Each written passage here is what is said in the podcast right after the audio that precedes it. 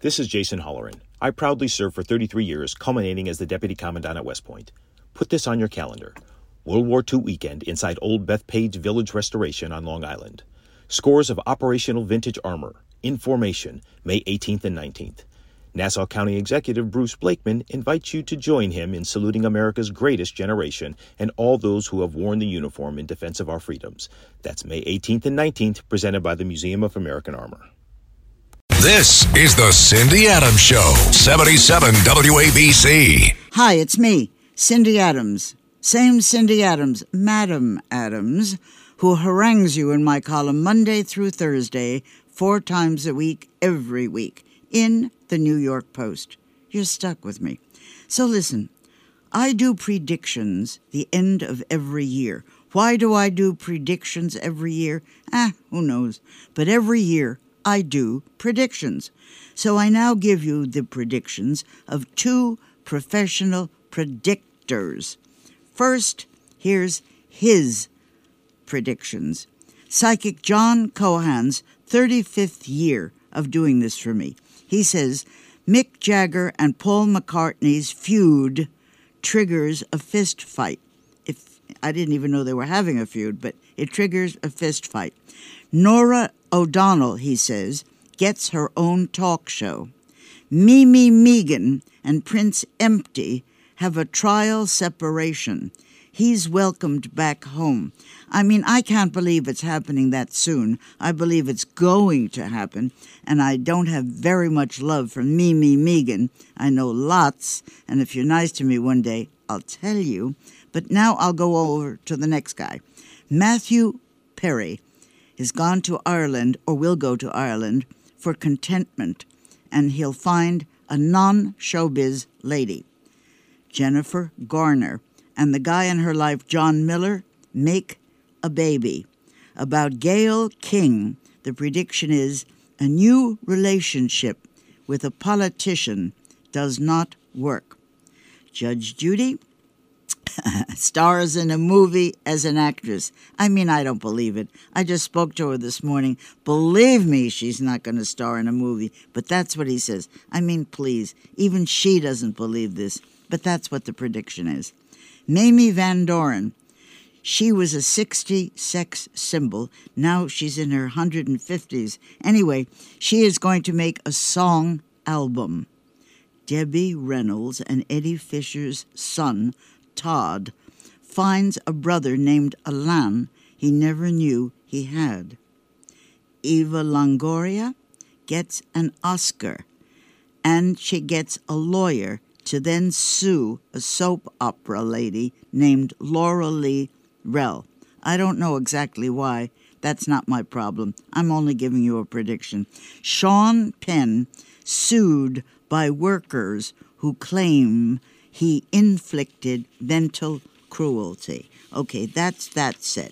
Now here's another set for from a woman named Paula Roberts.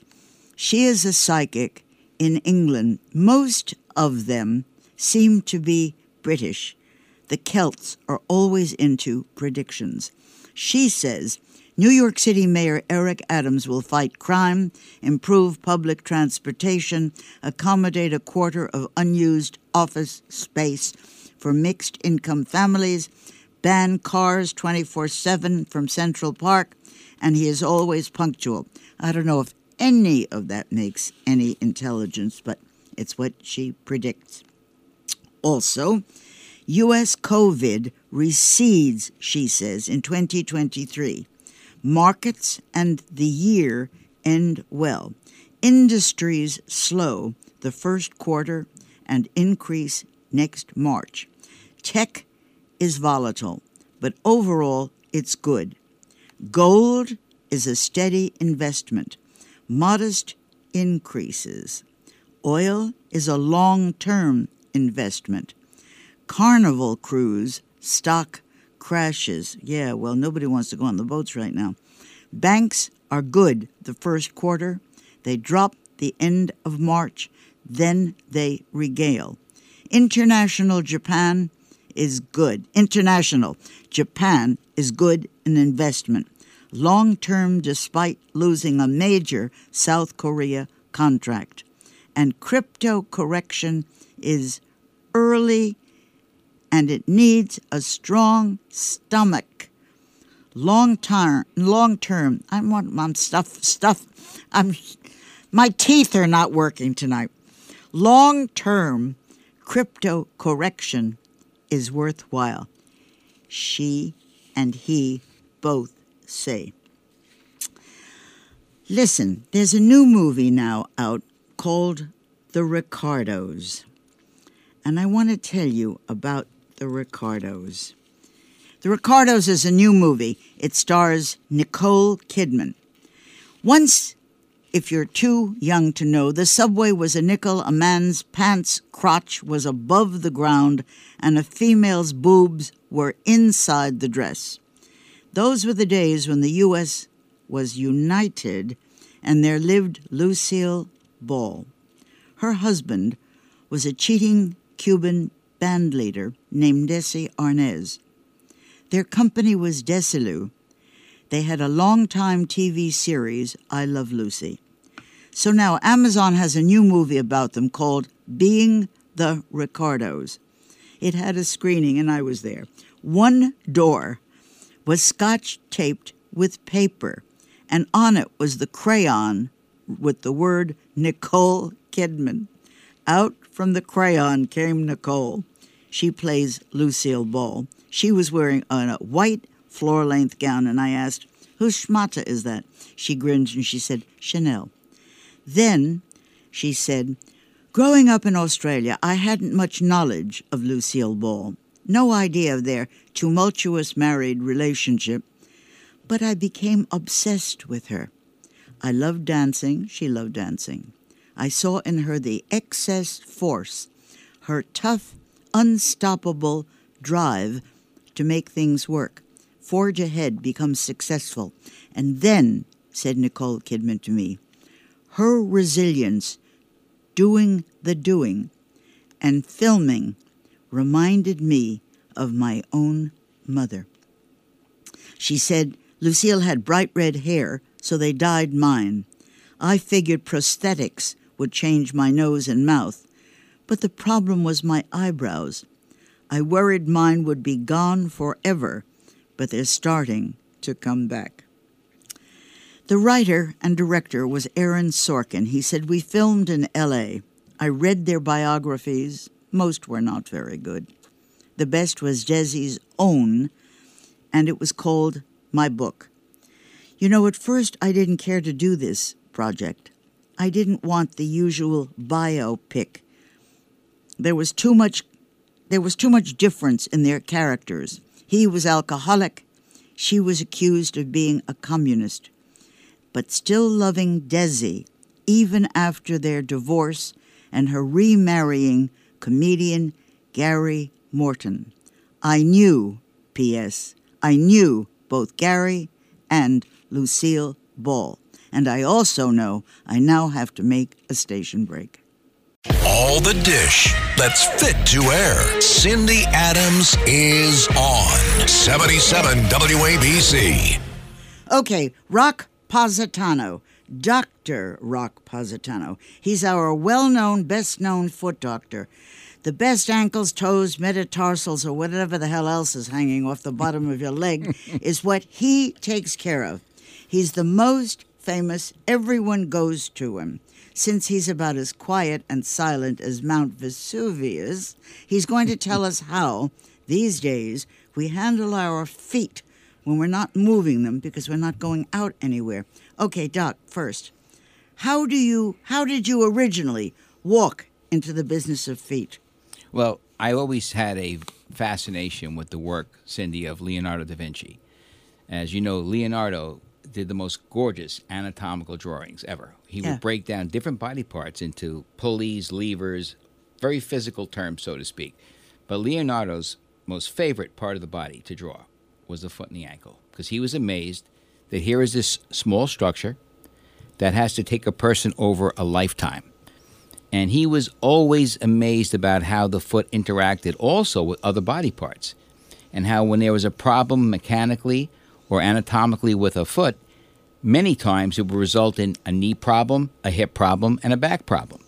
And he was able to basically show that there was an anatomical relationship between all of the body parts that started at the foot and worked its way up. But how did you find out that much about about him? Well, I was always fascinated with physics and with engineering. And when I was up at uh, the Yale School of Public Health, I remember studying specifically his anatomical renderings, which were amazing. And I said to myself, well, you know what? This man must know what he's talking about because Leonardo was uh, very well known uh, in, in, all circles scientific yeah. circles, yeah. artistic yeah. circles. And I had a genuine, genuine affection for that. And that, that's I what led me. I remember in your office you have a mock up of his foot. Yes, yes, yes. And I, and I still study it. It's amazing how, to this day, many scientists, Cindy, have actually done scientific studies that proved his postulates were totally correct. And this is when there was no scientific uh, sophistication like we have today. And Leonardo da Vinci's postulates about the foot, the ankle, the anatomy have all held up against the test of time. I didn't know all that. I, what I would like to know is everyone talks of their liver, the heart, the teeth. There's always something they're talking about at dinner. Their back, behind, whatever. But nobody over dinner talks of their feet.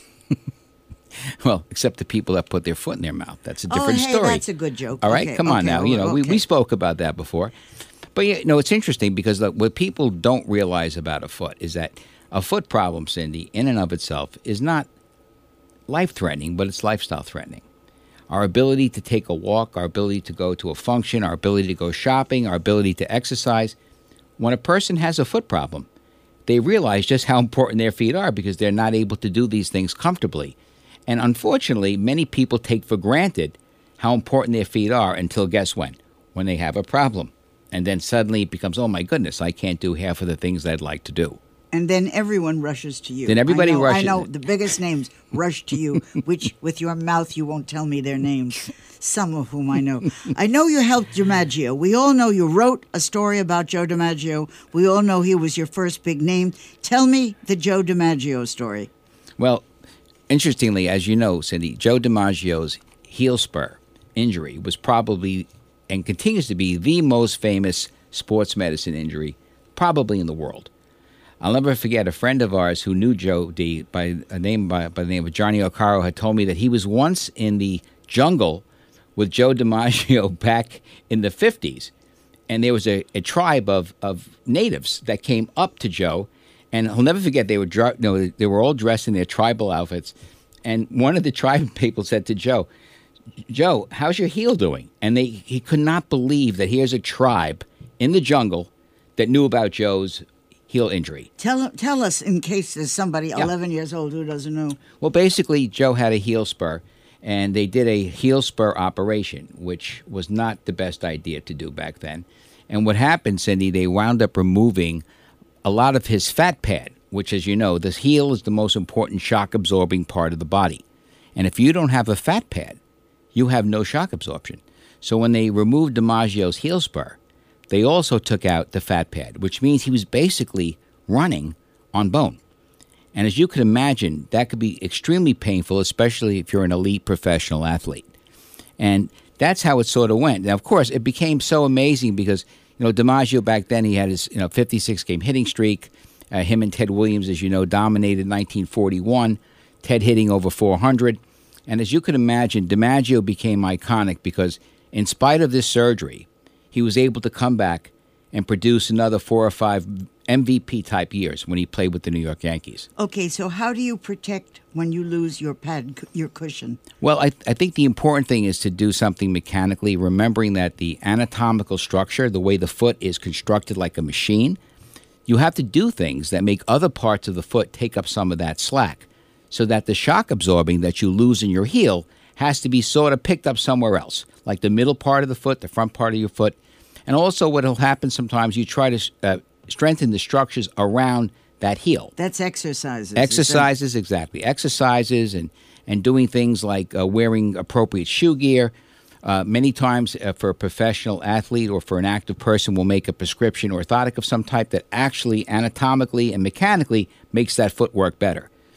But I, I always found though how amazing though talking about DiMaggio's heels. So if you had to ask me, Sandy, I think the two D's, the double D's, were really what brought me into foot and ankle: Da Vinci and DiMaggio.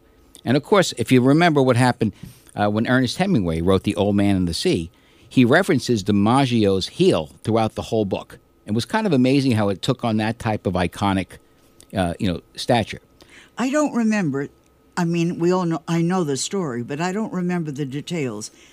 What happened? Did he have it in both feet or one? No, he had it in, in his right foot. Okay, and that's of course when you're a right-handed hitter, that's your that's your your plant foot in the back. And what happened basically is that from years of actually wearing hand-me-down shoes, because Joe came from a very Yeah. uh, you know a very hardworking uh, family, fisherman, fisherman's family back in the wharf in San Francisco area. And Joe basically, over the years, wore ill fitting shoes, which we found out to be a cause of developing an inflammation of the heel, particularly causing a spur. That's what got him to that point. Then, of course, you asked me how it all happened. You, you'll probably recall our very dear friend, the renowned sports cartoonist Bill Gallo, Yeah. was extremely dear friends with Joe. And remember, Joe, Joe and Bill one day were playing golf, and Joe turns to Bill and says, "You know, Bill, my heel still bothers me." And and Bill turns to him and says, "You know, Joe, I know this this nice kid. He's from Brooklyn. You know, he's a street boy. He's finishing up his studies at Yale, uh, studying the mechanics of how a foot and ankle work, the non-surgical techniques, etc." And Joe said, "Well, connect me with him."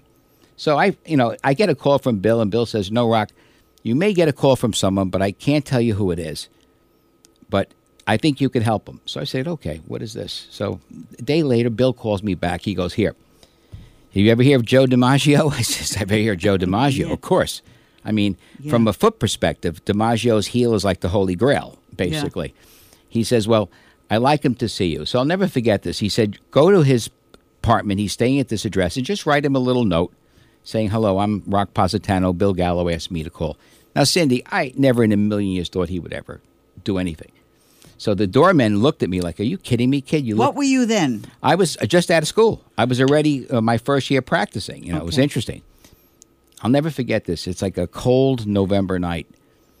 The bell rings at seven o'clock at night, and it had one of those video cameras. And who do I see in the in the picture? Was an impeccably dressed man with silver hair, a long coat, and a beautiful tie, and it was Joe DiMaggio. He hadn't called for an appointment. No, he just showed up. And because I think he went by the building where we were practicing. I'll never forget that. I said to myself, oh my goodness. So I remember the first rule was you always approach Mr. DiMaggio as Mr. DiMaggio. Yeah. Like, you, as I know you know, you Yeah, always yeah, were yeah. always a person of elegance and etiquette. And he liked the fact that I called him Mr. DiMaggio. So it only took two years for me to call him Joe. But the bottom line was that Joe came in. Uh, I evaluated him and I found out what was wrong. He had a mechanical issue with his foot at the time. And we were able to, to, to treat him in a way where pretty much the pain he had had that was unfortunately plaguing him when he was playing golf and when he was walking, we were able to get under control. And the rest is history. Okay, uh, just to go back, and I, I want to talk about today, but just to go back, was it both both feet? No, uh, actually, interestingly, he had uh, again. This is common knowledge. He had the spur, heel spur on his right foot, Yeah. and he had on his left foot from fouling off all the balls. He had a, a an issue with his big toe, which Oh was my important. God! I yeah, mean, that's already too much for me. You know- Okay, I can't. I can't go that far. Okay, tell me now, Doctor Rock Positano, the big famous foot doctor. So now, how do we care for our feet today when we're hardly using them? We're not out doing a lot. We're home a lot. What are we doing about our feet? They're not getting exercise. Well, that's a great, great question, Cindy, and so and it's so relevant for today. I think the important thing is to try to limit the amount of barefoot walking that a person will do in their apartment. Now, we had at one at one point discussed that that people don't realize how much walking and standing they do while they're in their apartment. They think that they do their five miles a day when they go out to Central Park or to Gramercy Park, but walking and standing in the home single handedly contributes to a very large force that goes to the foot that can cause problems. So I think the barefootness, what people are doing more now than ever, Yeah. being barefoot, there's no support. The foot pr- pretty much does whatever it wants to do. It has no normal structure, so to speak. The function of the foot changes. And we find people who are doing all of this extra barefoot walking not only developing foot problems, but they're coming in with these other issues like knee, hip, and back problems. It's all connected. Well, what are you supposed to do if you're walking in your house? You can't go barefoot? Well, you can go barefoot, but I wouldn't go barefoot the whole day. A lot of people now are using like like slippers, like these ballet slippers that the, the women use. Some of the guys are using shoes like Merrell's around the house. So that's pretty much the important thing is that the barefoot walking has got to stop a little bit. It has to become a little less frequent. The But, sec- but, but it's the same thing. You're just, that's a tiny little piece of fabric between your foot and the floor. But you know what, Cindy, you're right. As as minute as that is, if you consider the amount of force that goes through a foot every time a person takes one of their ten to fifteen thousand steps a day, that number is magnified. So again, there's nothing simple about walking, and people don't realize that again until they develop a foot problem. So that's one of the amazing things about the foot. The second thing you could do, because I know this is important to all of us, is that it's not a bad idea to do a cold soak at night. People sometimes will take an ice pack or they'll sit on the edge of the bathtub and throw their feet in cold water. That's very good because A, what it does, it produces the swelling, because that's the big problem, is that swelling, unfortunately, is one of the major causes of why a problem develops in a person's foot. And of course, what happens basically, it's like the there's no place extra in the foot for any fluid to go. If you look at the foot, Cindy, it's so complex. We're talking about bones, tendons, ligaments, nerves, you know, muscles, all in that little spot. Guess what? There's no place for anything that doesn't belong there to go. So when people develop swelling, which is very common Yeah. at the end of the day, Yeah.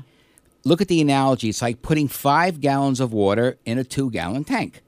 And there's no place for that foot. And that's when people get foot dysfunction, meaning when the foot doesn't work very well.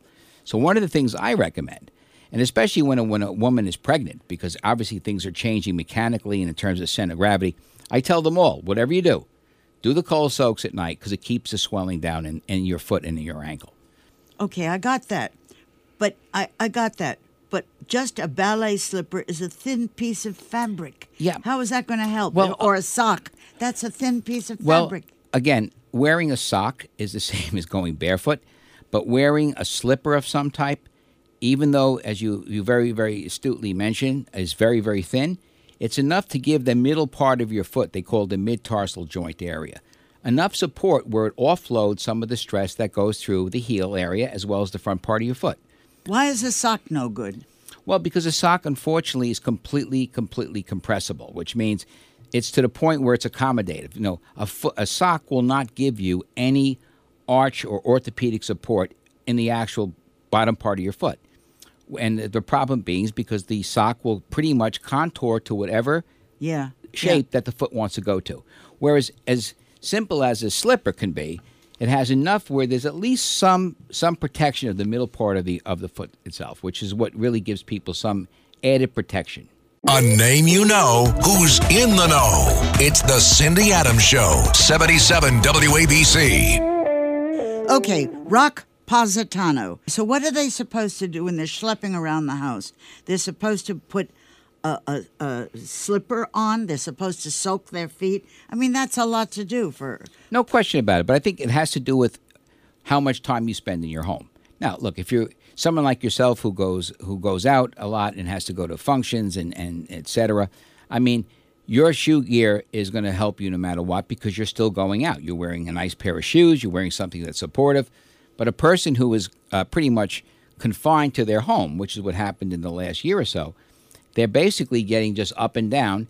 Many times they're not wearing anything protective on their feet. They're just Yeah, either yeah, barefoot yeah, or wearing a sock. Yeah. And these people, interestingly, like they'll come to me and they'll say, "How did I get a tear in my my plantar fascia?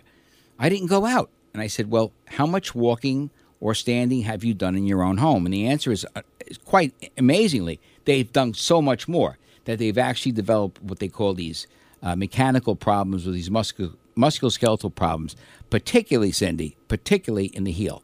We've seen a dramatic increase in the number of people developing heel pain. And I'm not just talking about inflammation of the plantar fascia. They're actually Who knows tears. what the hell a plantar fascia is? Well, the- speak English. Well, the fascia is, is a is a thick band that goes into the heel itself. That's responsible for shock absorption. It's responsible for maintaining your arch. but it's also very important for the fact that a person needs this particular anatomical structure that is attached to the heel to give them stability and to give them really good shock absorbing capability. So, again, walking and standing in the home, as benign as it may seem, is not always so benign because of the fact that a person sp- stands and walks quite a bit inside their, their domicile. That's very, very typical, okay? And that's one of the interesting things about this is that just being at home, you can get into trouble. I know there's there's gout, there's mashed toes, there's broken ankle, there's metatarsal mess.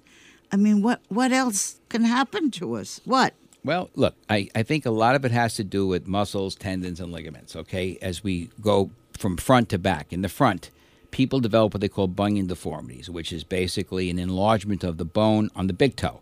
Many times we'll see this in people of all Yeah, ages, all activity levels. And what can sometimes happen over time, that bunion can become arthritic. And when it becomes arthritic, it can cause pain.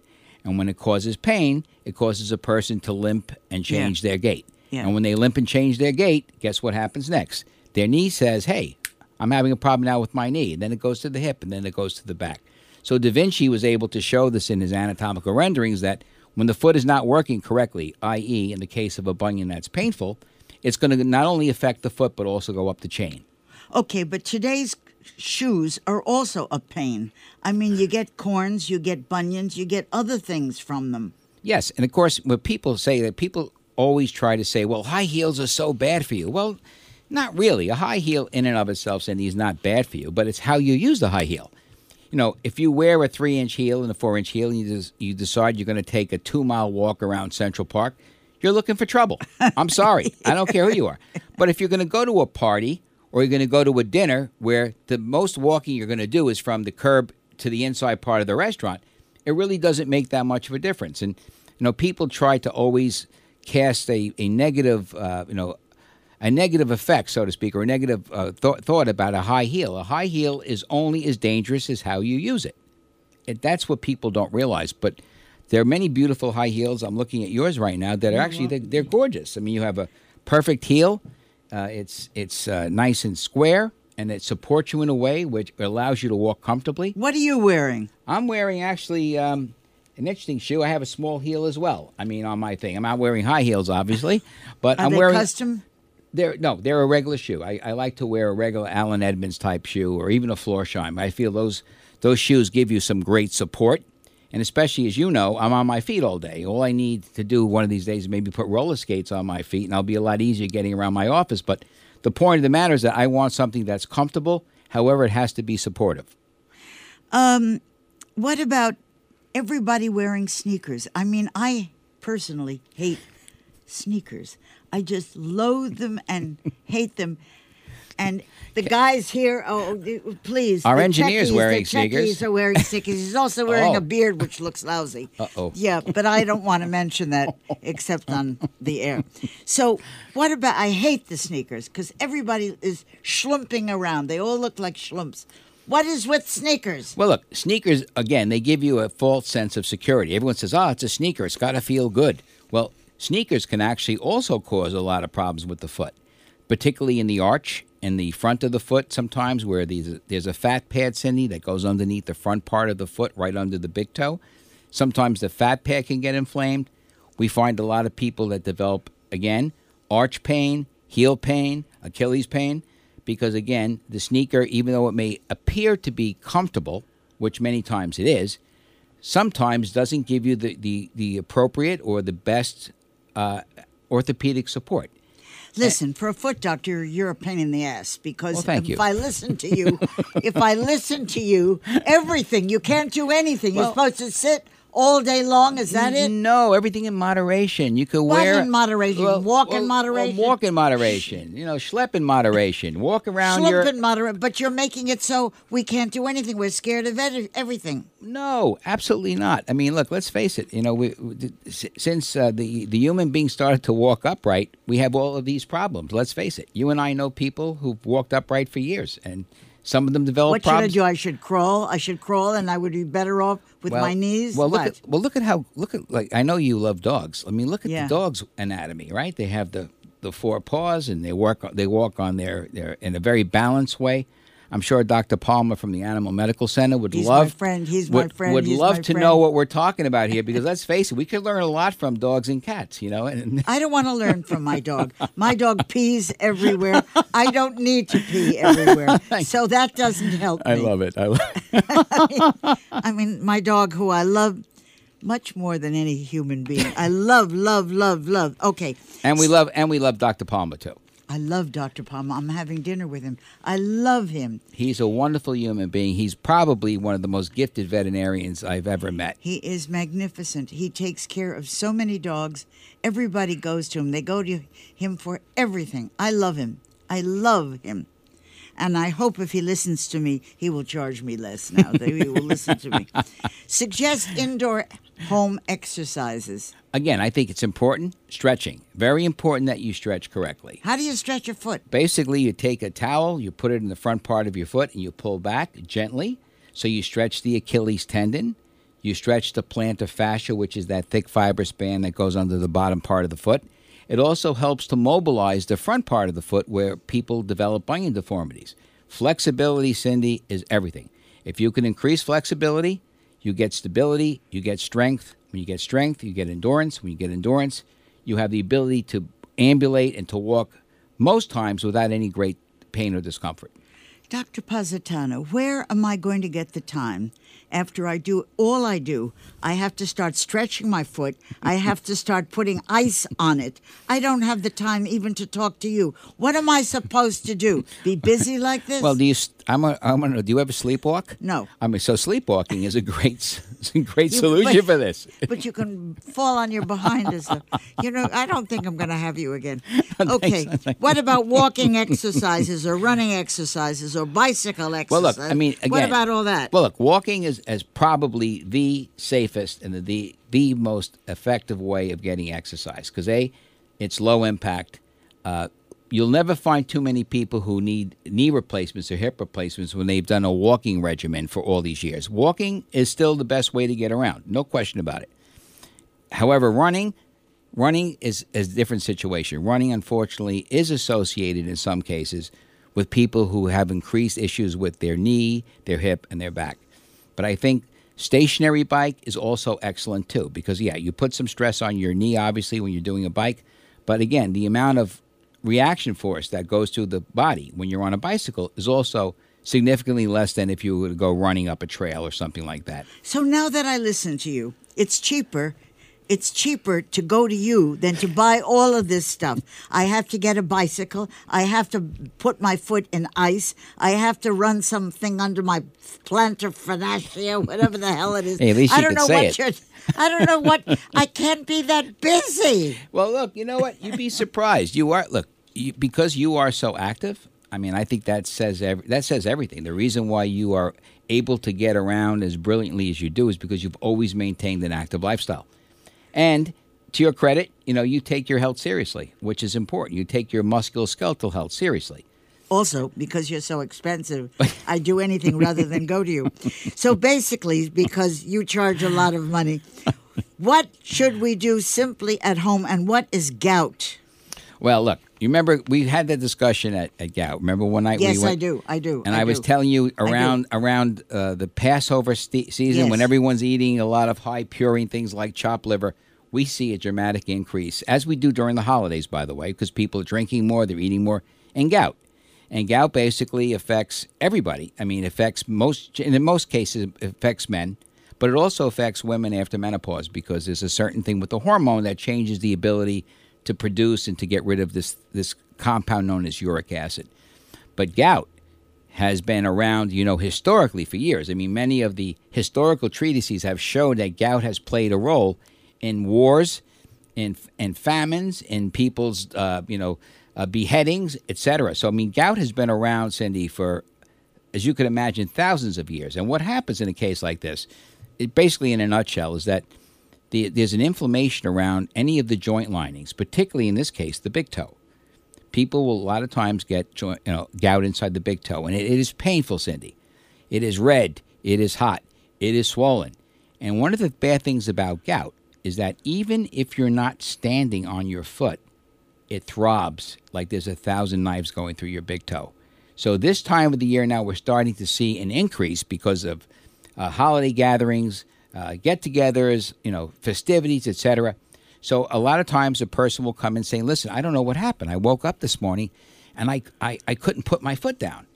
Or last night at three o'clock in the morning, when the sheets hit the top part of my foot, it was like it was ex- excruciating pain.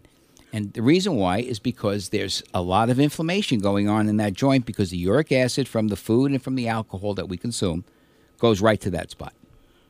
Alcohol, uh, you, you mean the wine and stuff? that- Wine, gin, vodka, you name it, anything like that. And also, That causes it? Oh, well, it, it's one of the precipitators. And also, you combine that, Cindy, you combine alcohol with very rich foods like filet mignon, chopped liver, uh, you know, turkey, Chinese food, anything like that where there's a high protein. How about peanut butter? Let's get important. Well, peanut butter is important too. But yeah, peanut butter you know, could be the same thing because of the protein content. But you know, gout uh, plagues anyone who has any type of a metabolic difference between what's going on into their body and what's going on out of their body. Meaning, the ability to to uh, uh, to uh, accumulate uric acid in a joint, unfortunately, is one of the most painful things you could ever imagine. I tell you the truth, Doc, you're getting very boring. Thank you. So, Hugh Jackman, who Hugh Jackman is rehearsing for a Broadway musical.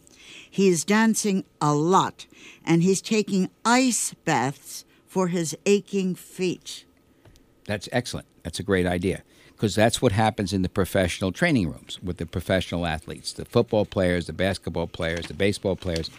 Icing is a very important post activity uh, that most elite athletes will participate in. You stick your feet in oh, ice water. Oh, it feels great. Uh, Yeah, I mean, it's it's you know you don't feel your feet after a while, but remember what we said: when you put your feet in cold water, you're reducing the amount of swelling in that foot that doesn't have any place for that swelling to go because of the increase in activity. So yes, that's very common. how long do you dunk your foot? Ah, look, I look, I, I, I never go more than fifteen to twenty minutes. I think anything past that, you're just being minutes. draconian and you're basically torturing yourself or your or your players. Oh, Listen, we cream our face, our hands, our body. we supposed to cream the feet too? Well, and we'll slip and slide all over. Well, yeah. Well, you have to be, look. You have to be careful. You're right with cream. You know, right or wrong. I mean, you know, I think it's important that, like, remember the the skin is the largest organ in the body. People don't realize that, and of course, the skin on the foot is something that has to be taken care of, because again, I mean, it's it has a direct contact Are we supposed to cream our feet? well, a lot of people will cream their feet. I mean, I wouldn't do it excessively because otherwise it can cause, as you said, accidents and you could be slipping and sliding. I've seen that happen uh, many times. People will come in and you'll say, Well, what happened? They said, Well, I creamed my foot last night and I took a wrong step and my, my leg went out from under me. So, yeah. But it's very important because the skin on the foot is extremely important for, for ambulation because it does allow a person to be able to walk and to stand because the skin has to be healthy. Okay, I'm getting near the end, but I want to ask what about ballet dancers? How do they schlep around? How do they do that? Well, ballet dancers again. I mean, a ballet dancer, Cindy, is essentially a professional athlete. I mean, they're able to do things with their feet and their ability to build the muscular structure and the and the ligamentous uh, structure in their feet is amazing. They're able to go up on their toes. Oy. They're able to, to, to dance and to lunge and, and to and to leap. And you talk about a physical, you know, physical specimens in terms of being unbelievably athletic. They're a perfect example. You know, I once had the pleasure of working with a, a brilliantly talented uh, ballerina named Alexandra Antonelli, who was a prima ballerina, both here in America and also over in England. And I'll never forget this. We were talking, and she said, Rock, people don't realize how intense a ballet session is. I mean, it looks very beautiful when you're watching them dance, but what people don't realize is how much strength it takes to be able to be so graceful. And it all starts again at the foot and works its way up. And I'll never forget that. She said that people don't realize and give give, you know, ballet people or dancers credit because it really is a form of professional athleticism. Ah, I don't care. I can't do it. So, I mean, anything I can't do, I'm not interested in. Okay, okay. Why don't you give pedicures in your office? Oh, come on. I can't do that. Come on. Pedicures, you know, pedicures are, are, you know, as you can imagine, a big part of what goes on with people's feet these days. And, you know, people now are more and more aware of the importance of making sure if they're going to get a pedicure, they go to places that are sterile, meaning they have really good, you know, sterilizing facilities. Okay. And they bring their own. Also, Cindy, they bring their own instruments a lot of times too. Okay, I had enough. I had enough with you. I had enough with you. This is Dr. Rock Positano, whom I love, who's the best bloody foot doctor in captivity, and everybody knows him. And I'm certainly hoping he'll remember this when I go there and he doesn't charge me. Hey, listen, Cindy, we love you at the hospital for special surgery. Come on. The- When the security guards see Cindy, they all know who she is. It's really kind of amazing, you know. Thanks. I Thanks, love you, Cindy. sweetie. Thanks for having lovey. me. Thanks, honey. Thanks, honey. It's the Cindy Adams Show, 77 WABC. Okay, I'm back. I'm back. I'm back. Here's something you may not know, or maybe you missed. On December 6th at 12:26 p.m. Pacific Time, a U.S. District Court judge by the name of Otis Wright in Central District of California dismissed all federal claims against Harvey Weinstein and dismissed the state law claims. The case name was Rose McGowan versus Harry Weinstein. The case number, and it's a big long number, and the document number was 101. The text that came with this information said, quote, pursuant to the court's November 29, 2021, minute order 100, plaintiff had until December 2 to file electronically or to file a supplemental brief. The plaintiff has not filed any in response to the court's order. Accordingly, the plaintiff has conceded the two points the court gave her opportunity to argue. That's Rose McGowan. The court thus concludes the plaintiff is unable to sufficiently plead a RICO claim, R I C O, RICO claim, meaning further amendment would be futile. Accordingly, the court dismisses her claim on the merits and with prejudice as against all defendants and dismisses the action without prejudice. I'm not certain anybody heard that or knows it. And now to something else again holiday ideas. Remove White Christmas from your playlist because the weather is unconsciously racist. Identify as to who, she, he, and a crossover, or however, the main dish identifies. We don't know the gender. If a table debate is too heated, pick an agreeable topic like how great a mayor is Bill de Blasio. Deforestation depletes our planet of paper, so please encourage your guests to wipe their hands on their clothes. Observing human rights have people silence their iPhones manufactured by foreign slave labor. So I think those are things you have to learn for Christmas. We're losing Dermot Shea. He is no longer our police commissioner. I know him. I was talking to him. Listen, I know everything. I was here before George Washington. So I was asking him, while he was working, how much sleep did he get?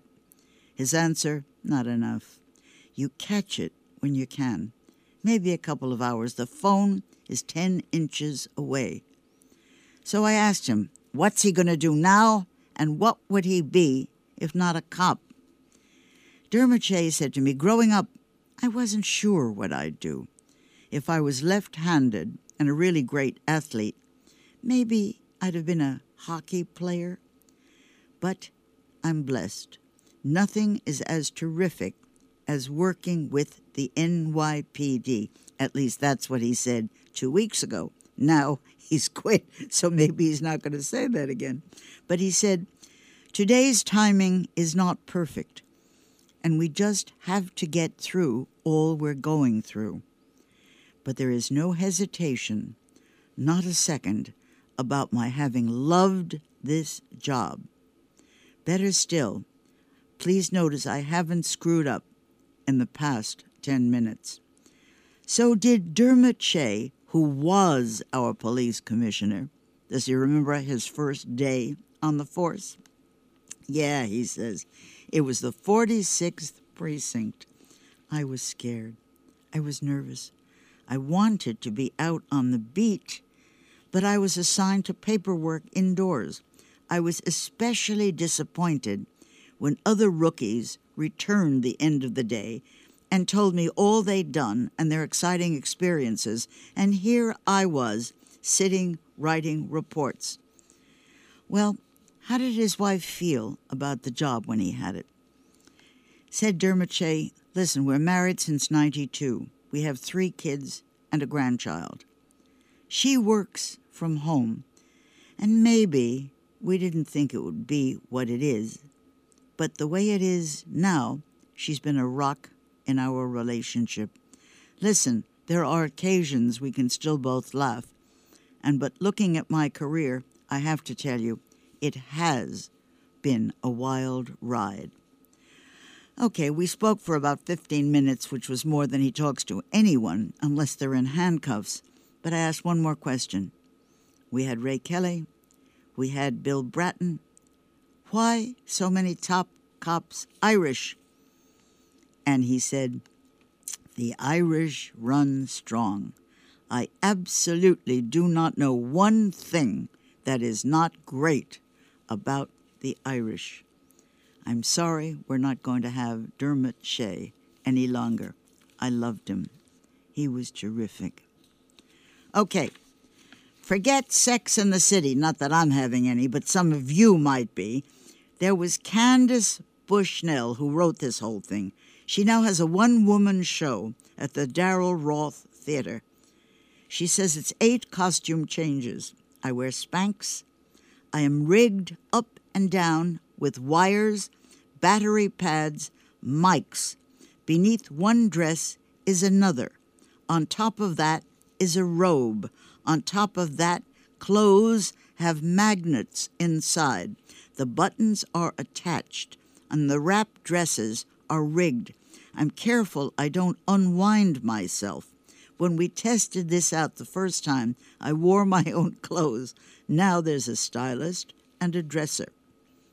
The physical aspect, she says, is the hardest. The exercise helps, so I practice breath control and do Pilates three times a week. For memorizing, my brain remembers numbers and hearing something I usually remember. The director assured me we'd rehearse so much that I would definitely learn the lines.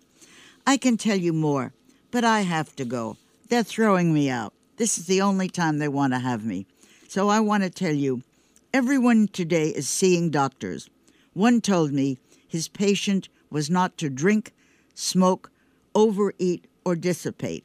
In other words, do nothing that could interfere with his bill. I am now turning you over to a station break, and I'm going to tell you that for me, it's only in New York, kids. Only in New York. This is Greg Kelly for Priority Gold. What does it mean to be America's precious metals dealer? It means that you're in touch with the hearts and minds of those who love this country, value our freedom, and want to protect the future. Priority Gold is that precious metals dealer. They've helped thousands of Americans back their retirement with solid gold and silver. Call Priority Gold at 888-506-6439. Receive free shipping, free storage, a free investment guide, and one of the best purchase experiences in the industry. Call now or go to prioritygold.com.